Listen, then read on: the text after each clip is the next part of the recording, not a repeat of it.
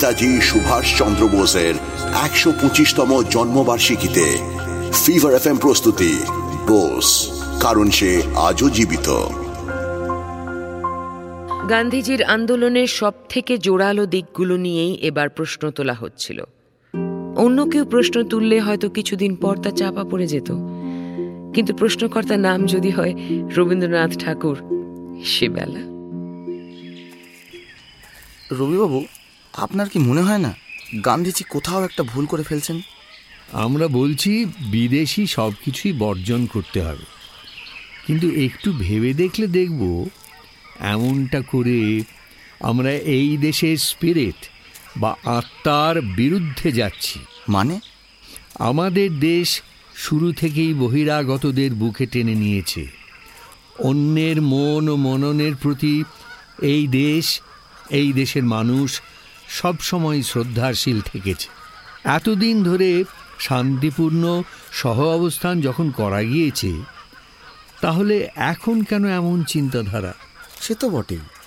আমার মনে হয় আমাদের ব্রিটিশদের থেকে আরও অনেক কিছু শেখা বাকি। কোন মন নিয়ে শিখব রবিবাবু? ওরা আমাদের নিয়ে তো যা ইচ্ছে তাই করছে। এত অবহেলার পরও হ্যাঁ মানছি তো। ওদের সরকার এমন কিছু করেছে আমাদের সঙ্গে, যার কোনো মতই ক্ষমা হয় না।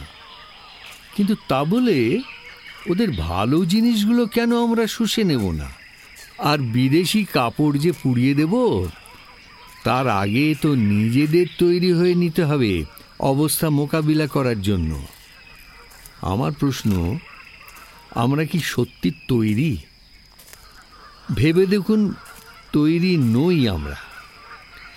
গান্ধীজিও বলেছেন, নিজেদের তৈরি করবার কথা। আমার তাতে পূর্ণ সমর্থন আছে। কিন্তু যতদিন না সেটা হতে পারছে, এসব করে কোনো লাভ হবে না।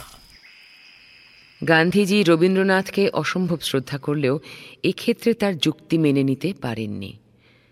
উনি চলেছিলেন নিজের পথে। অসহযোগ আন্দোলনের সময় উনি নিজেকে তৈরি করেছিলেন আইন অমান্য আন্দোলনের জন্য। এমন সময় ভারতের ইতিহাসে ঘটে গেল এমন এক কাণ্ড, যা আবার সেই সময়কার রাজনীতিতে এনে দিল এক বড় রকম পরিবর্তন। ভারতবাসী দেখল চৌরি চড়া উনিশশো বাইশের পয়লা ফেব্রুয়ারি ইউনাইটেড প্রভিন্সের গোরখপুর জেলার চৌরিচড়ায় অসহযোগ আন্দোলনের কিছু সমর্থক সরকারের বিরুদ্ধে একটা মিছিল করেছিল পুলিশ সেই মিছিলে হামলা করে মিছিল ভেঙে দেয় ও বিক্ষোভকারীদের সরিয়ে দেয় তার প্রতিবাদে বিক্ষোভকারীরা ফোর্থ ফেব্রুয়ারি আর একটা বড় প্রতিবাদের আয়োজন করে ये पुलिस वाले आज भी हमारा पीछा नहीं छोड़ेंगे इसीलिए हमें सतर्क रहना पड़ेगा आप सब ध्यान से सुनिए आज हम किसी भी कीमत पे पीछे नहीं हटेंगे चाहे जो भी हो जाए आप सबसे विनती करते हैं कि घबराइए मत पीछे पीछे मत देखिए पुलिस आई है तो आने दीजिए याद रखें हम यहाँ पे करीब दो हजार हैं और पुलिस वाले This is the last warning from our side. Either you disperse or we will have to take serious action. हम यहाँ से नहीं हटेंगे साथियों পুলিশ এবার লাঠিচার্জ শুরু করে ও অবস্থা বেগতিক দেখে গুলি চালানোরও নির্দেশ দেয় প্রথমে হাওয়ায় তারপর বিক্ষোভকারীদের ওপর তিনজন বিক্ষোভকারীর মৃত্যু হয় এবং অনেকে গুরুতর আহত হয় কিন্তু মিছিল এরপরও এগিয়ে আসতে থাকে পুলিশের দিকে পুলিশ ভয় পেয়ে পিছু হটতে থাকে এবং শেষ পর্যন্ত আশ্রয় নেয় পুলিশ চৌকিতে কিন্তু ততক্ষণে জনতাও উন্মত্ত হয়ে উঠেছে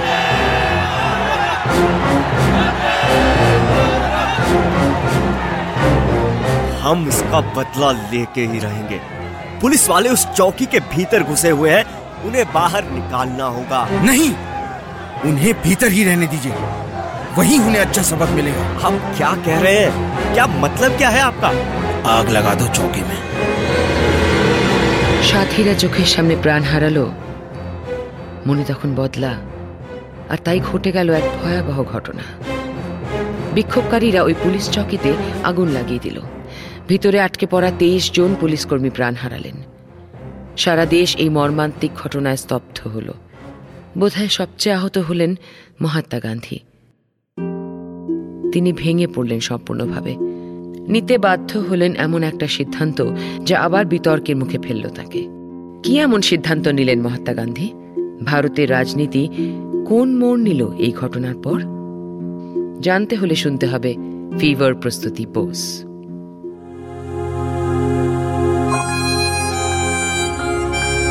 শুনছিলেন ফিভার এফ প্রস্তুতি, বোস, কারণ সে আজও জীবিত। অভিনয়ে প্রয়াত সৌমিত্র চট্টোপাধ্যায়, ঋত্বিক চক্রবর্তী শিলাজিৎ মজুমদার, রজতাভ দত্ত, বিশ্বজিৎ চক্রবর্তী আর নারেশনে রূপা গাঙ্গুলি আপনি শুনছেন এইচ টি স্মার্ট কাস্ট আর এটি ফিভার এফ এম এর প্রোডাকশন HD Smartcast.